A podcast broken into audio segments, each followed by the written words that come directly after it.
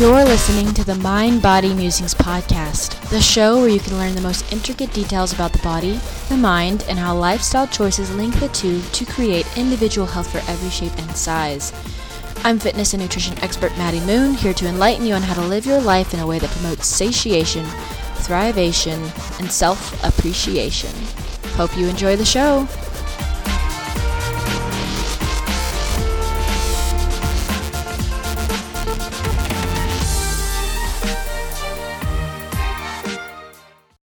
And welcome back to the podcast, my friends. Today we're talking with a man that's on a mission to challenge pretty much everything that's mainstream in regards to health and nutrition. He knows that the government is misleading when it comes to nutritional factors such as cholesterol, saturated fat, and dairy, and similarly, he also believes the media is preaching the wrong message in terms of fitness and what it means to have a strong mind body connection. Justin Janoska does not pick sides when it comes to different diets such as vegan, paleo, Atkins, and the likes because he believes every single body is made differently and therefore must be treated with individual care and attention. Justin's approach revolves around reconnecting people back to nature, how our ancestors lived by embracing a sound and basic relationship with the most nutritious foods available to us, foods that are critical to the health of our genome. With this goal in mind, he created his blog, Engineer Your Genome, where he provides guidance and concrete health information as well as individual coaching. I've just recently discovered Justin and his work, and I have a lot of great topics lined up for us to discuss today. So, welcome to the show, Justin. Hey, Madeline. Thank you for having me. You are so welcome. So, before I have guests on these shows, I generally kind of um, go through their old articles and their old tweets and kind of just get to know them a little better. And I was doing that last night and I came across a tweet that you had done where you were going through like 10 random facts about yourself and um, apparently, you're very, very artsy. So you're a poet and you're a painter, and you, I think, direct short films, and then you're like a health and nutrition coach. How how in the world did you become invested in the health world when you're so like artsy and creative? Oh, I know. It's totally crazy. I mean, I never envisioned uh, taking this career path. I went to school um, to become an artist. You know, I had every intention of being in film and working on uh, set designs and producing short films, which I did. Um, but it's a very hard road to go down, uh, and to make it in the film industry is very difficult. And I was learning that uh, while simultaneously developing a passion for fitness and nutrition. So it kind of just worked that worked itself out, and it was clear to me that I needed to make a transition. Um, so unfortunately, my creative uh, mind took you know took a seat, and uh, you know I don't really spend a lot of time doing art and painting that much anymore, but it's still a passion of mine. So it's really just for leisure at this point, you know. Mm-hmm. So yeah, I you know so I put that aside, and then I kind of obviously shifted to uh, nutrition, got certified uh, as a nutritionist and as a personal trainer, and I'm in graduate school now for my master's in human nutrition. So it's kind of crazy, I know.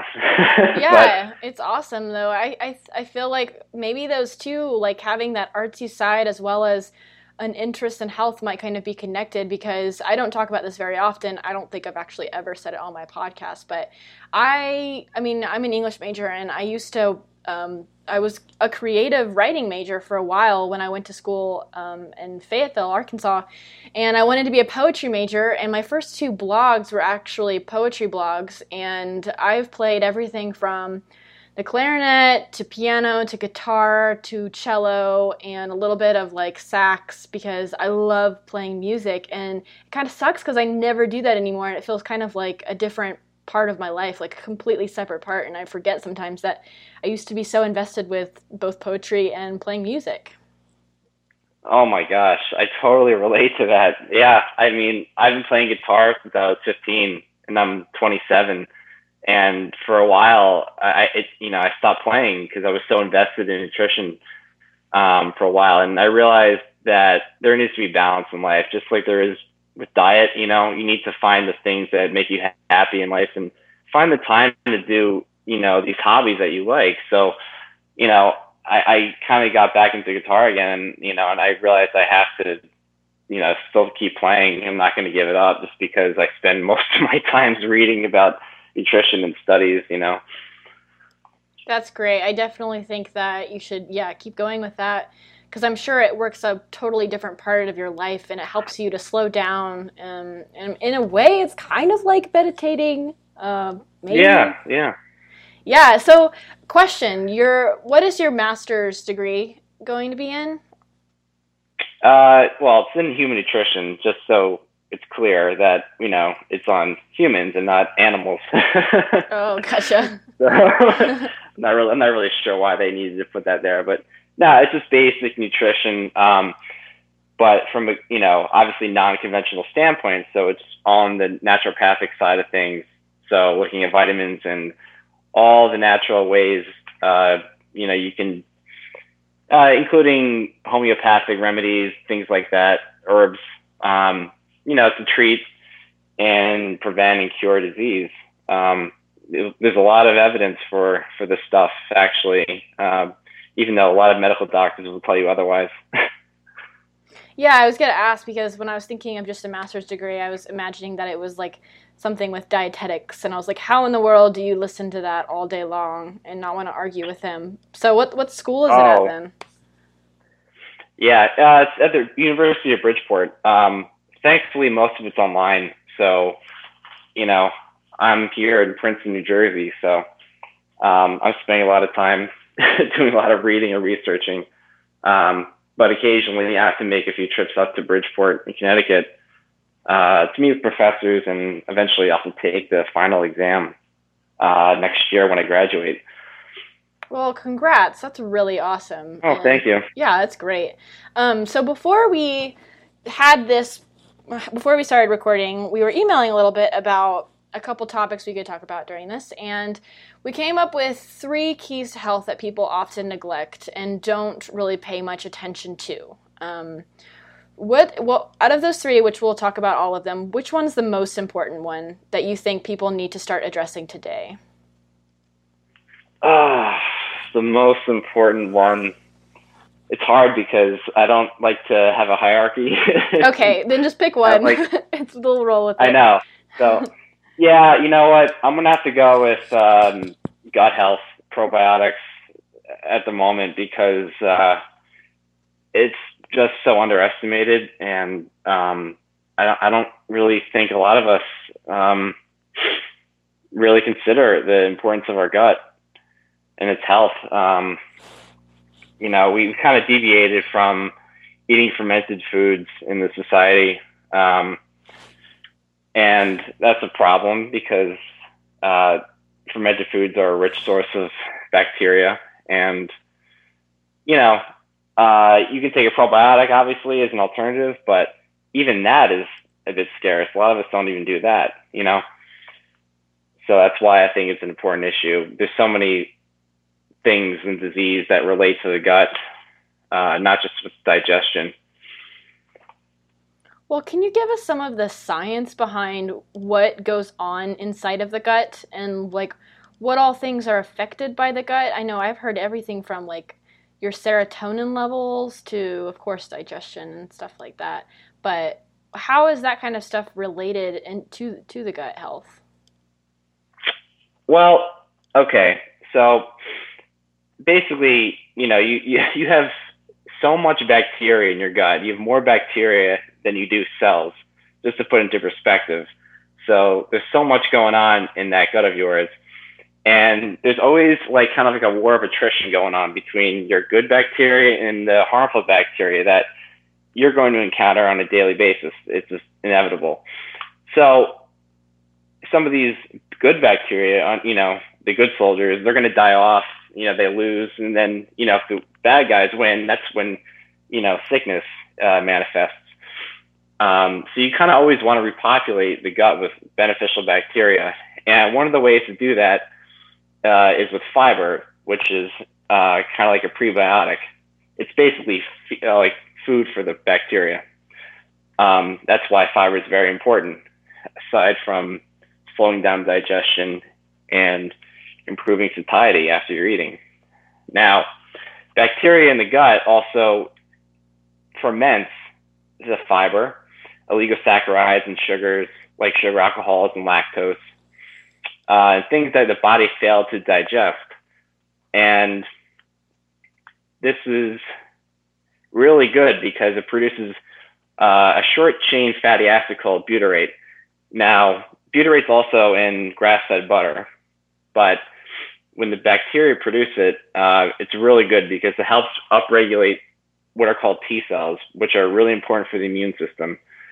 So that's why, you know, pr- um, probiotics and the bacteria of the gut um, are really important for the immune system because they really just upregulate these cells. Um, and let's see what else. Um, they, they do a host of other really good things too. Aside from that, is they prevent harmful bacteria and yeast from colonizing in the gut. They remove carcinogens. Uh, they prevent allergies even. Um, it can help with leaky gut issues and prevent irritable bowel disease. And probably the most novel latest science related to the gut is um, how it affects the brain. And what you were saying a second ago about um, serotonin and hormones. Uh, a lot of scientists are now saying that the gut is like a second brain um, because it connects through the vagus nerve, which is this nerve that connects from the brain to the gut, and it pretty much sends like these signals to the brain to basically upregulate, you know, serotonin, dopamine, um, and another one called GABA, which encourages relaxation. So that's why probiotics are really beneficial, such as uh, Lactobacillus and Bifidobacterium. There's two strains in particular that have been shown to do this. That's so fascinating. So that, yeah, no, totally. I know. It's we're just in the preliminary stages, I think, with this research, but you know, it's showing that you know the gut is literally, literally related to your your your uh, emotions and and can relieve anxiety. And when you say like fiber, do you mean mostly like veggie fiber or uh, brown rice and oats and stuff like that? Oh yeah, all of it. I mean, it's all classified as fiber. There's so many different types of fiber. You know, you have insoluble and soluble, and there's subclasses between those. Um, so yeah, totally. Uh, fibrous veggies are a big number, uh, a big you know uh, type of fiber we want to get, and yeah, there's fiber in rice, um, and actually things like uh, resistant starch, which um, you find a lot in boiled potatoes, is really beneficial for the gut too and the bacteria. So you know, these are these are the type of things we want to get in our diet. Totally. Okay, so I was talking to someone the other day about kefir, and um, I had kefir for the first time a few months ago, and it was the Maple Hill Creamery brand, I think, and it was like really, really potent. It's just like really strong. And I, I liked it, but I brought it up to someone, and they were saying that they I mean, this person's really knowledgeable, I, I, suppose, in the health world. And they had an argument that they had read some kind of article somewhere. I'm so bad at talking about science. I'm just not good at it. but he read an article that said that there are two studies of where people drank kefir and like someone like in the other study didn't drink kefir and they had this going on for several months or something and then they examined their um, the probiotic levels in their gut, and there was no difference at all. Is that like complete bogus, or is kefir really hmm. beneficial? Mm. You probably have to read it. I probably just put you I'd on the spot. yeah, I'd have to see the study. I mean, there are so many holes in studies these days where you can easily manipulate the data to fit your, you know, uh, preconceived bias. You know, it's not, totally not uncommon, but to answer your question, really, um, yeah, there there is a difference in pro, in in bacteria strains in kefir compared to the standard yogurt. Um, I think standard yogurt has about two to three, and kefir might have upwards of 15 to 20. So there is there is a big difference. Um, as far as uh, as far as it being better for your gut, you know, I think that's got to be taken in context of everything else. You can't just. I don't think you can really just isolate one food and say, okay, you're drinking kefir um, versus yogurt. Now is the gut like doing better or worse? You know what I mean? Mm-hmm. I think kefir is always a better option, regardless. Yeah. Anyway, yeah. yeah. Yeah, okay. Good answer. Next time I will prepare more and actually give you the study so you could see it first. I had to find it first. Um, okay, okay, so next, the next thing that we discussed about um, another key to your health would be, um, like we were just saying, fibrous veggies and the importance of having more vegetables and micronutrients in your diet. It, it seems like today a lot of people are focusing so much on um, getting their protein in and getting their fat and arguing about if they need to be high carb or low carb. And everyone's forgetting to eat vegetables and to eat plenty of vegetables and the importance of vegetables because we're also focused on what the macronutrients are doing to our bodies. So, what are your thoughts on that? Oh, yeah. There's totally a shift in our attention towards macronutrients. And I always say um, online on social media, like, well, what about the micronutrients? You know what I mean? We always focus on hitting our macros to the decimal, you know, and we don't even do that with the vitamins and minerals because why? Because it takes too much effort, you know? I mean, the fact of the matter is, uh, you know, we're never going to be deficient necessarily in fiber, or I'm sorry, fat, protein, or carbs, but yet we're all at least deficient most of the time, probably most Americans, um, that is, in in at least one vitamin or mineral. Um, you know, and that's a problem I, as I see it because you know the, the, the biochemistry of the body doesn't function properly if there's an imbalance. You know, if you don't have enough vitamin D, you know, it's you're not producing enough fat and hormones. So, you know, that's how I see it. So we need to kind of shift our attention towards that and try to make sure that we're not deficient in any micronutrients. Um, and a quick side note is uh, that I like to say is um, micronutrient testing. I just did this a few weeks ago, and um, I think it's something that we all need to do because you just never know otherwise, you know. And uh, I did it through a company called SpectraCell. I'm not really sure how it works. Um, I did it through uh, a pharmacy. But anyway, SpectraCell is a great company that does it. Um, I'm not really sure if you can do it locally, but if you check out their website, uh, I think it's I think it's definitely a viable option.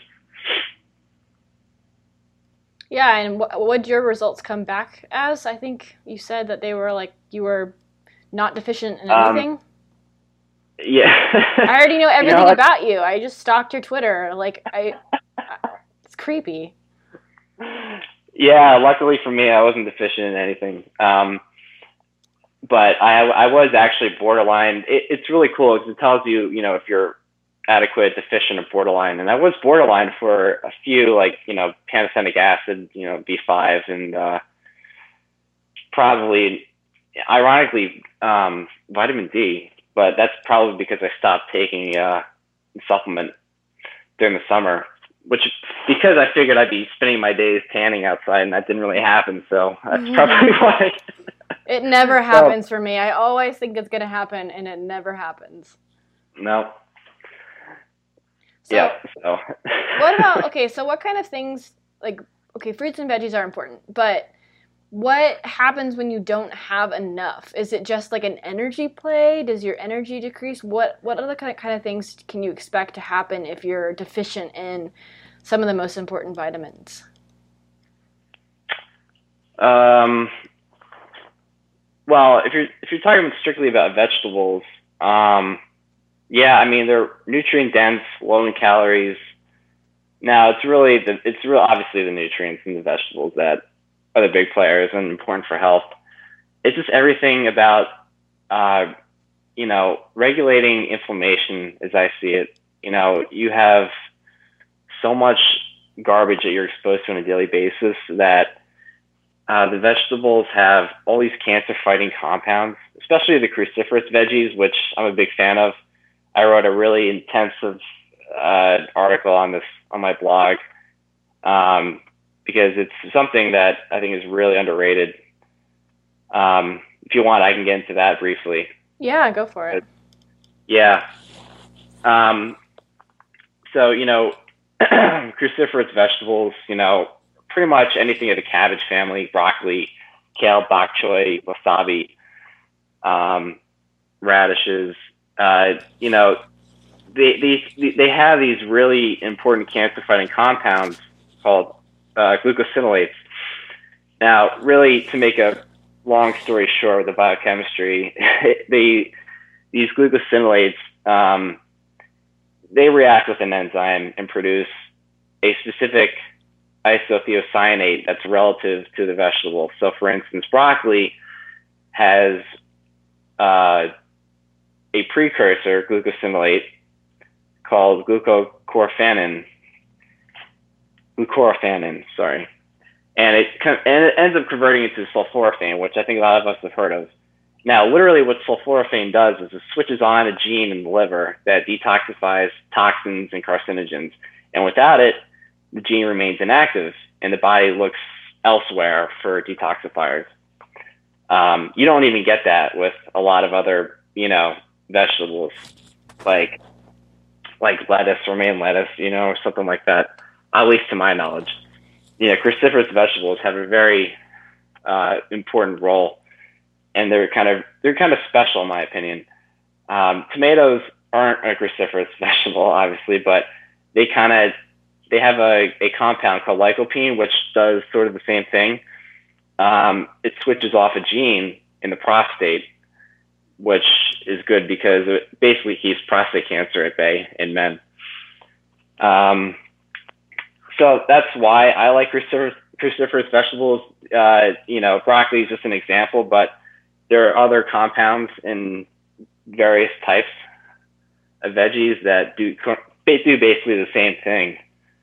Um, and again, my article probably, probably would reveal more information on that. Yeah, I'll have make sure I have the link in there. Excuse me. Um, yeah, I think it's great that you are very pro vegetables of all colors because in the mainstream like society and health and wellness world, I've, maybe not like the paleo, but when we're talking about like the bodybuilding side, a lot of them are only like only eat green, only eat green, like don't eat anything else. And um, like no carrots and no tomatoes because those have sugar and sugar will kill you and then you'll die and then you'll never be able to, to compete in bodybuilding. So don't do that. And it's really annoying because I freaking love all vegetables and I love carrots especially. They're like my favorite thing ever. And I was oh, always I was always so sad that I couldn't eat them because everyone told me I couldn't because they have sugar. But um, I mean, from what I'm understanding, most all vegetables have some kind of, you know, mineral or vitamin nutrient that your body needs, right? Yeah, yeah. I mean, if you think about it, every food does, you know, just some in different ratios. That's really all it is. Um, in quantities, of course. But that's that's that's amazing. I've actually never heard of the you can only eat greens in the bodybuilding community. Oh yeah, yeah. I mean, it's like okay, you can have your lean protein, so you can have chicken or ground turkey, and then you can have your complex carbs, so you can have either rice or you could not white rice, only brown rice, and you can have oats. Make sure that they're the gluten-free oats. Um, not inside of the little individual Quaker packets, but make sure like they're the bulk kind. And then you can have your green vegetable that's either broccoli or green beans, preferably because they make you less bloated, or you can have asparagus. And then you can repeat that every single day for the rest of your life. And like I remember reading a forum at one point where a girl, I mean, I'm talking a lot about carrots, but a girl was like, I really love carrots. Can I eat carrots? And this guy on this forum who had like a million followers, tons of followers, he wrote back, well, you can have like one or two, but don't have a whole bag or don't just like nosh on them because they'll really add up and then you'll get fat and then all of this will be worthless. And it was just like really blunt. And then all these millions of people that read that were all of a sudden like, oh my God, I can't have carrots anymore, including me. Oh, gosh. it's so frustrating when we, you know, pick on one food item and, and and say it's the cause of all all of these problems when we know that's not true. You know, no no no no single food makes you fat. You know, within the second you eat it. You know what I mean? I know. Yes. Ridiculous. Yeah, and I think that's what our you know everyone's kind of hung up on and.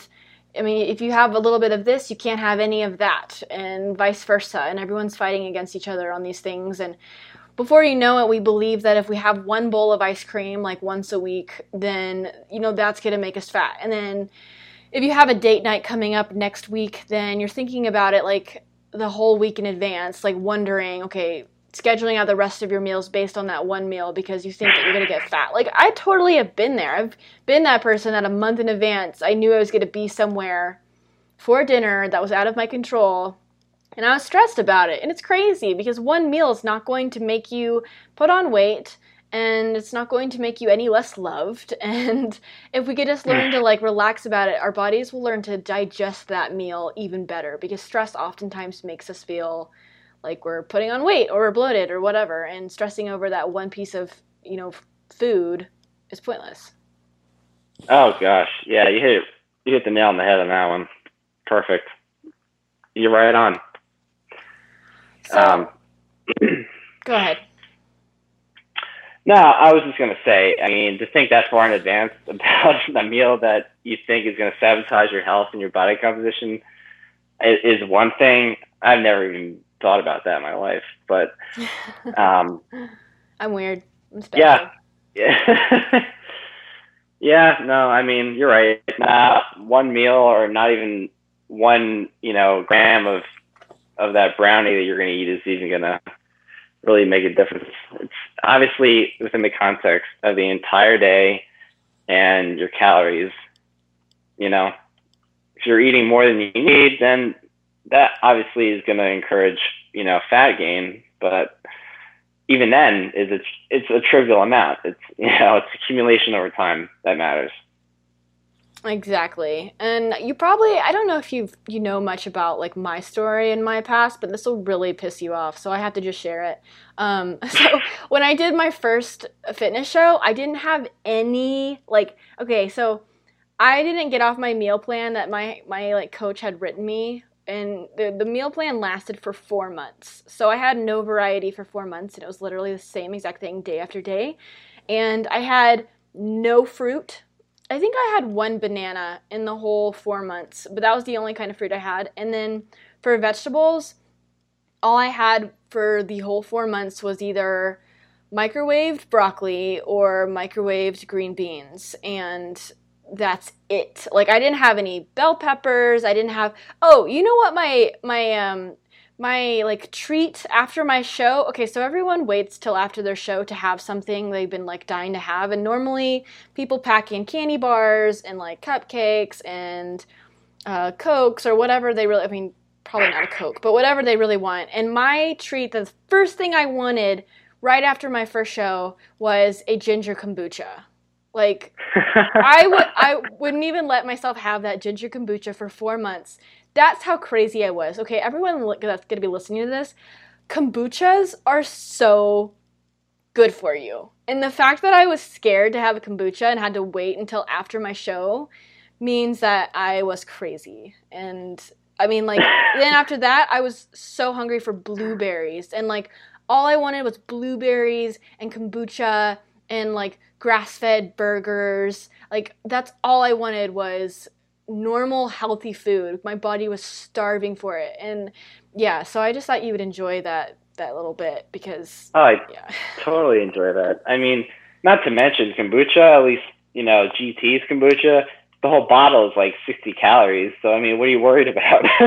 sh- I was worried about the sugar. I was, okay, first of all, I was worried about any calories that were not on that little meal plan that my coach had written me. So if it wasn't on there, Mm. I thought it was going to make me gain weight, even if it was a bite of something. Like, I remember one night my family had made, um, it was a special, like, everyone cooks in the kitchen night, and they made, like, bell peppers stuffed with ground turkey and wild rice. And, like, I didn't eat it. Instead, I had my chicken breast with green beans that I had packed in the freeze, uh, the fridge for, like, two days already waiting for me. Like I had all my meals ready, and if I had anything outside of that, I thought I would fail at my competition.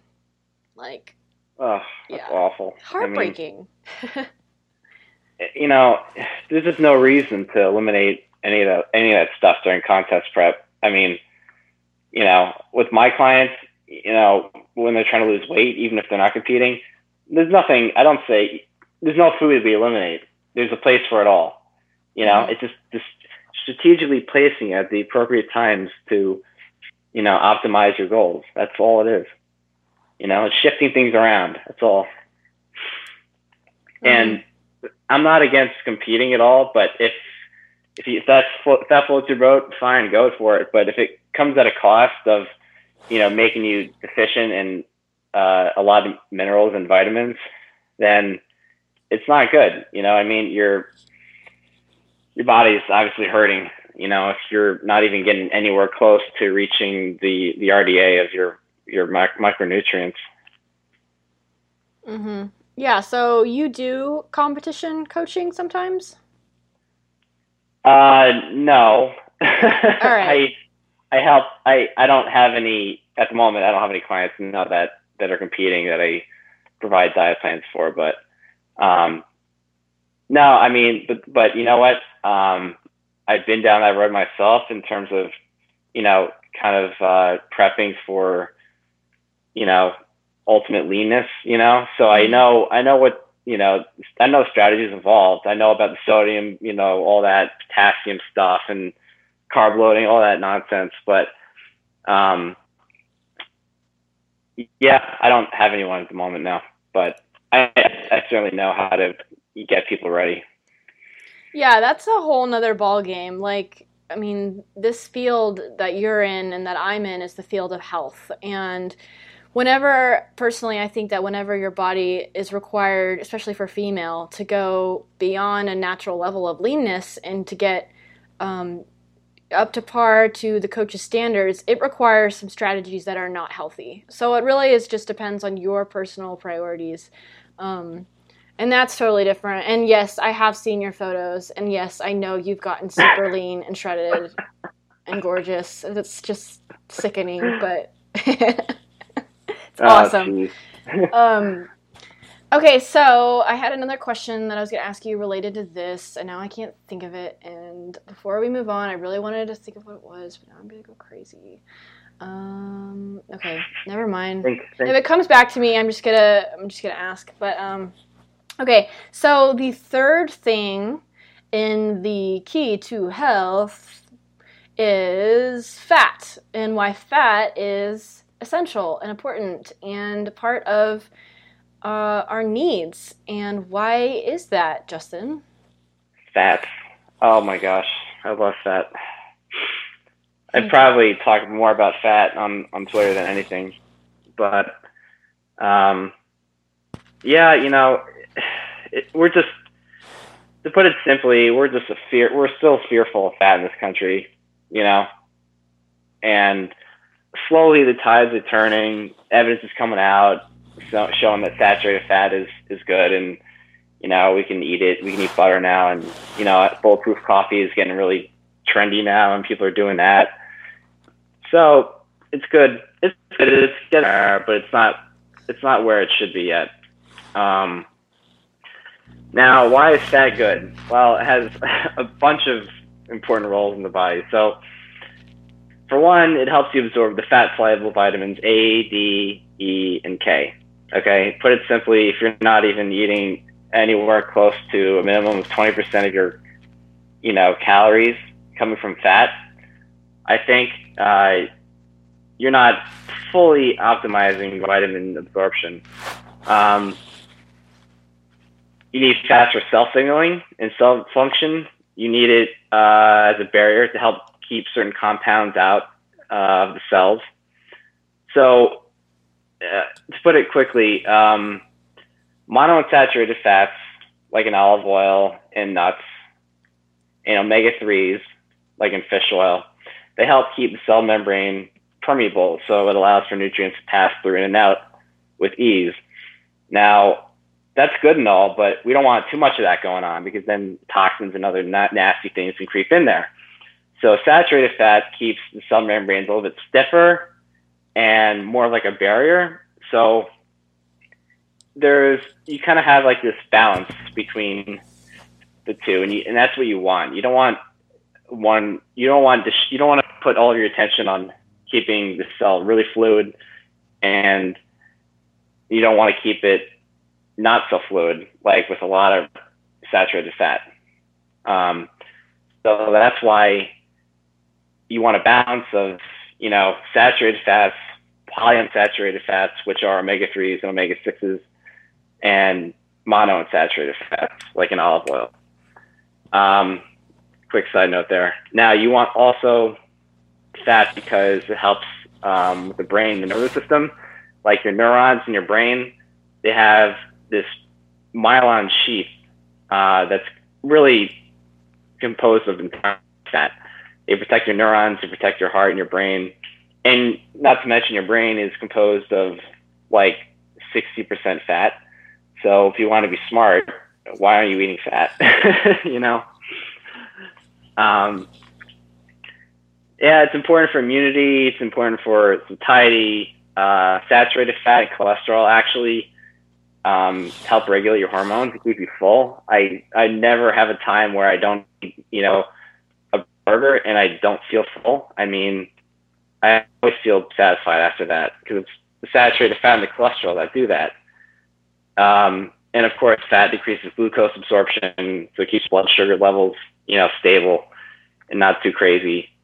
Um, and it's important for uh, neurotransmitters and hormones like dopamine, um, which makes you feel good. To be. And that's, you know, a bulk of what fat does for you. think that's enough reason to eat it? Yeah, I think fat is wonderful and super necessary for everybody. What are your thoughts about like okay, so it seems from what I've read from you, you're about everything is is great in moderation and very balanced, but everyone uh, today, well not everyone, but a lot of people today who say, you know, fat's good, it also comes with a very tiny print that says as long as you eat low carb. And it's like really small. It's like eat everything you want, all the fat, and then like off on the side it's just like but make sure you don't eat carbs. So, what about you? What are your thoughts about eating carbohydrates with fat? Um, kind of like I wouldn't say zone, but having you know good amount of fat and also having a good amount of carbohydrates. What what do you think about that? Well, um, I think it's all relative to your goals because you know you can have a high fat diet, that's fine, but something's got to give. You can't really have. It's just a matter of numbers. I mean, you can't have your diet composed of 50% fat and 50% carbs. You know what I mean? So Mm-hmm. Um, you know, generally it's like, yeah, if you're gonna have a high fat diet, it's gonna be lower on carbs, no question. A protein really should never be too high or too low.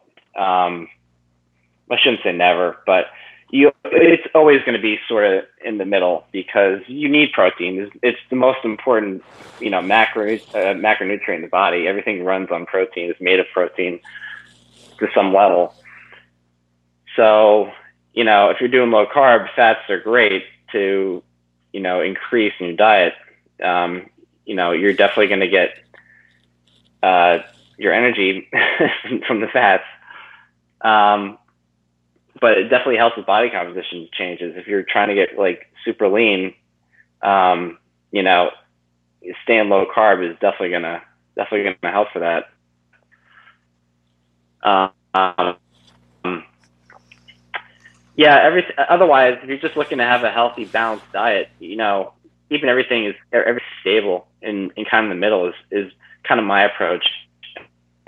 Um, I have nothing against carbs. There's nothing wrong with carbs. I don't, you know, I, I don't necessarily, I'm not against the keto diet, but it definitely has its benefits. But um, I don't jump on the bandwagon of okay, we need to, you know, carbs are evil because they cause, you know, there's a lot of people in the in the science scientific community saying carbs are bad and showing that it's because of Alzheimer's disease and you know whatever neurodegenerative diseases. And it's like, well, I don't know. I, I don't like to jump to conclusions that quickly, but um, God, carbs are important, I think, for a lot of reasons. Um, and depending on your your activity level, no way you're going to be able to, you know, squat and deadlift running on, you know, 100, at least effectively on 100 grams of carbs or less. You know what I mean?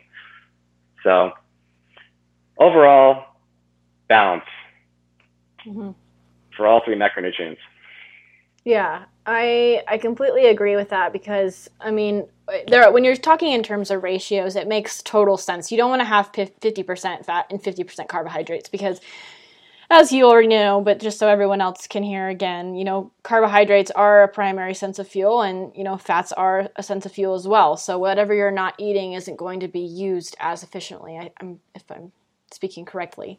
But um, it is important to have a balance and based off, off your goals. So like whenever I'm having a heavy lifting day at the gym and I'm doing squats, I eat more carbohydrates and slightly less fat. When it's an off day, I eat more fat and I eat um, slightly less carbohydrates and just very balanced and i'm no longer like used to i used to be like okay all protein nothing but protein like low fat low carb that's it and it, and it was funny because like that's how my attitude kind of became. I became much more like i mean from what i've read protein will really ground you if you have a lot of amounts and kind of make you a meathead. And so when i had mostly I mean, I was not regular at all, and I was kind of just acting like just super, super grounded, but not very like um, fun and to hang around, and just extremely focused on my competition goals and all that stuff. And then once I started adding back in fat and some carbohydrates, I mean, this could just be a mental thing. I was all of a sudden happy because I was living again, but also I noticed so many different changes and differences in my digestion and my energy levels, and then, of course, my strengths at the gym. So it's my only rule of thumb today. Like, I don't count things anymore. I'm not counting every once in a while I will count my macros just to see where I'm generally at, if I'm like kind of staying where I want to be or whatnot. But usually I just go by what I'm doing for that day for my activity levels. Like if I'm just hanging around the house and watching movies, I'm gonna go to Fat Town and I'm gonna eat tons of grass fed beef and it's gonna be cooked in butter with Brussels sprouts. And then if I'm gonna be the next day doing a really hard CrossFit workout, then I'm like, okay, I know I'm gonna fuel up on X, Y, and Z sometimes that's not so paleo foods and sometimes it is paleo foods but balance is key. Totally. Yeah that's exactly what i would do too. I mean it's all relative to your energy i mean and your activity for the day. I mean if you think about it carbs are just a readily avail- available fuel and it's most readily available fuel.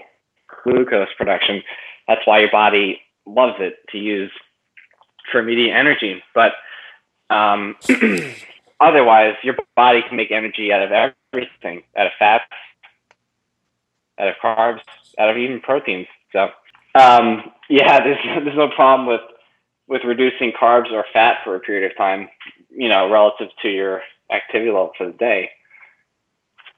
I have a question then, and this is kind of going on. Um, this is just something that I've been wondering. It's a complete tangent, but you know, you said earlier that when you're eating high fat and then low carb, it's great for leaning out type of goals and like you know losing some body fat. But from my experience of what I've seen, especially with women, and I've had this discussion with a few people, and they've kind of seen this as well. I don't know if you, you think this way, but a lot of times it doesn't really work that way with women. I mean, whenever they go really low carb and higher fat, many times that does not get them physically where they want to be. And I know every single body is different, but I'm curious have you ever seen that happen like that? Or is it generally always, in your experience, people get pretty lean pretty fast when they're eating high fat, low carb?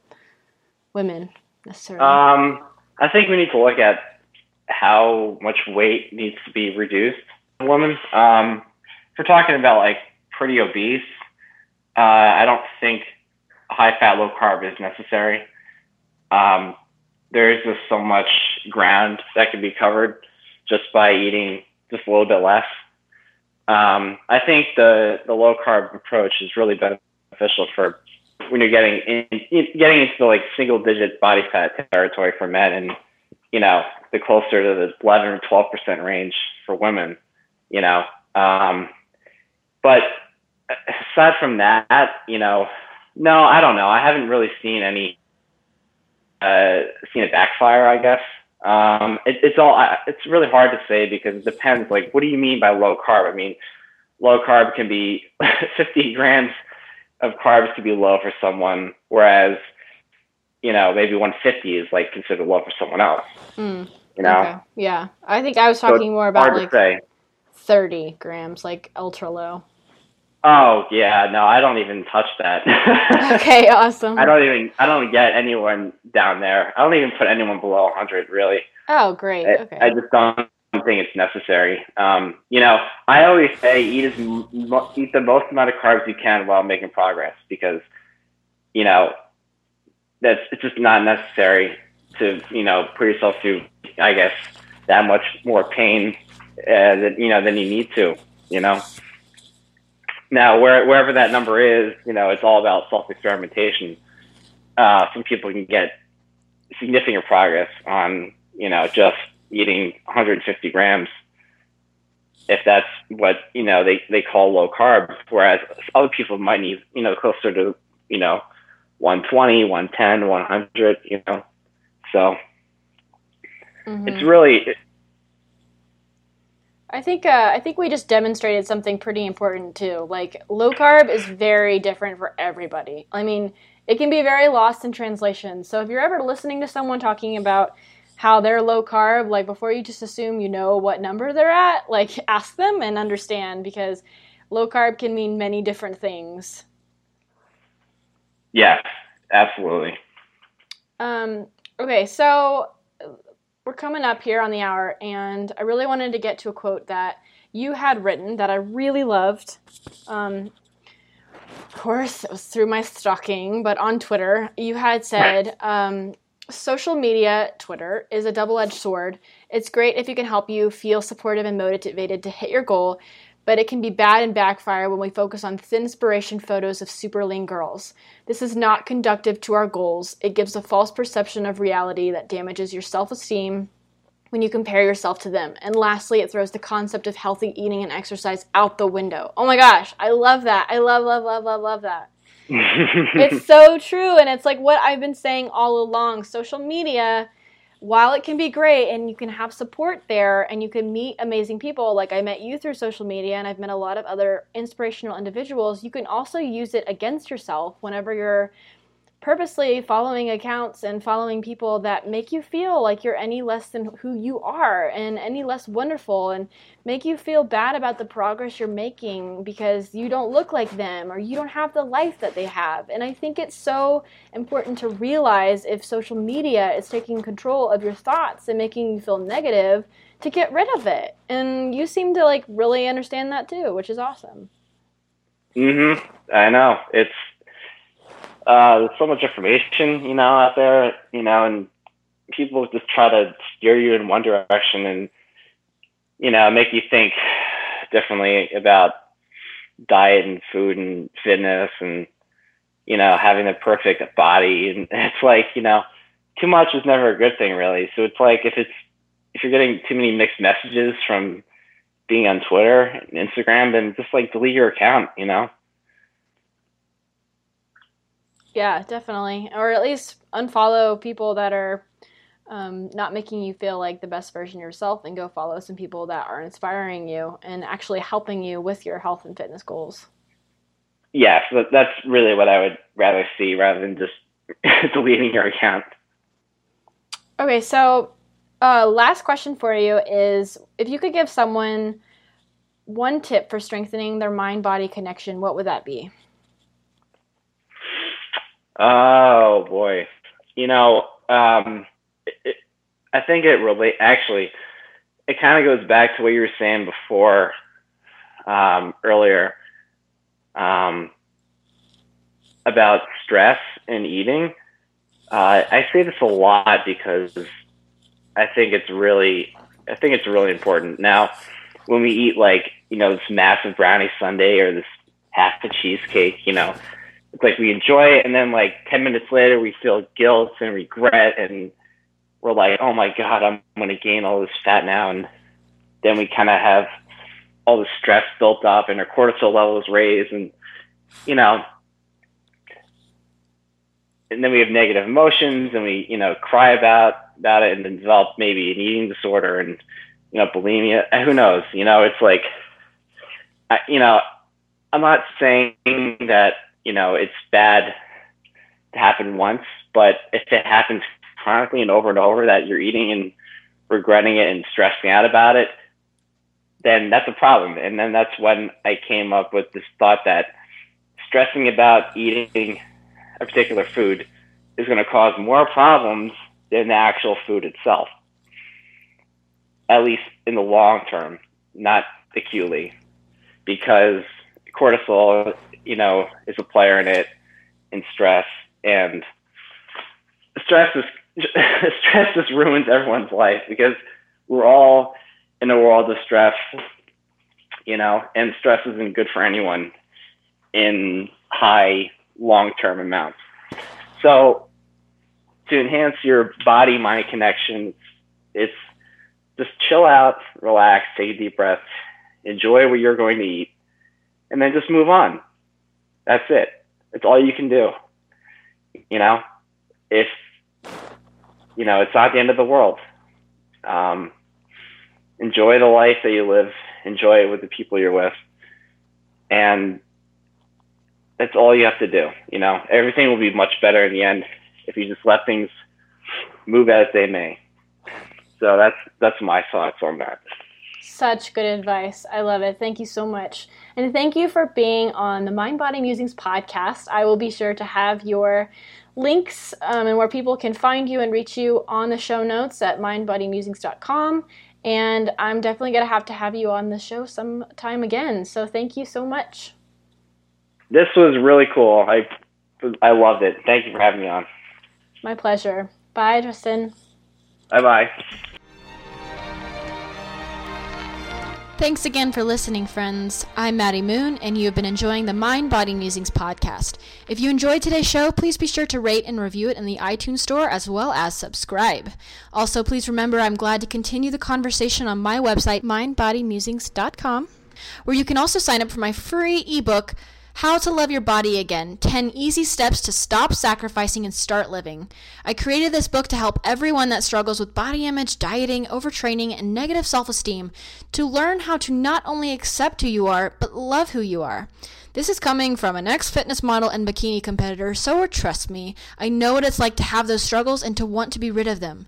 So please, if any of that sounds good, head on over to moonfitness.net and sign up. Thanks for listening.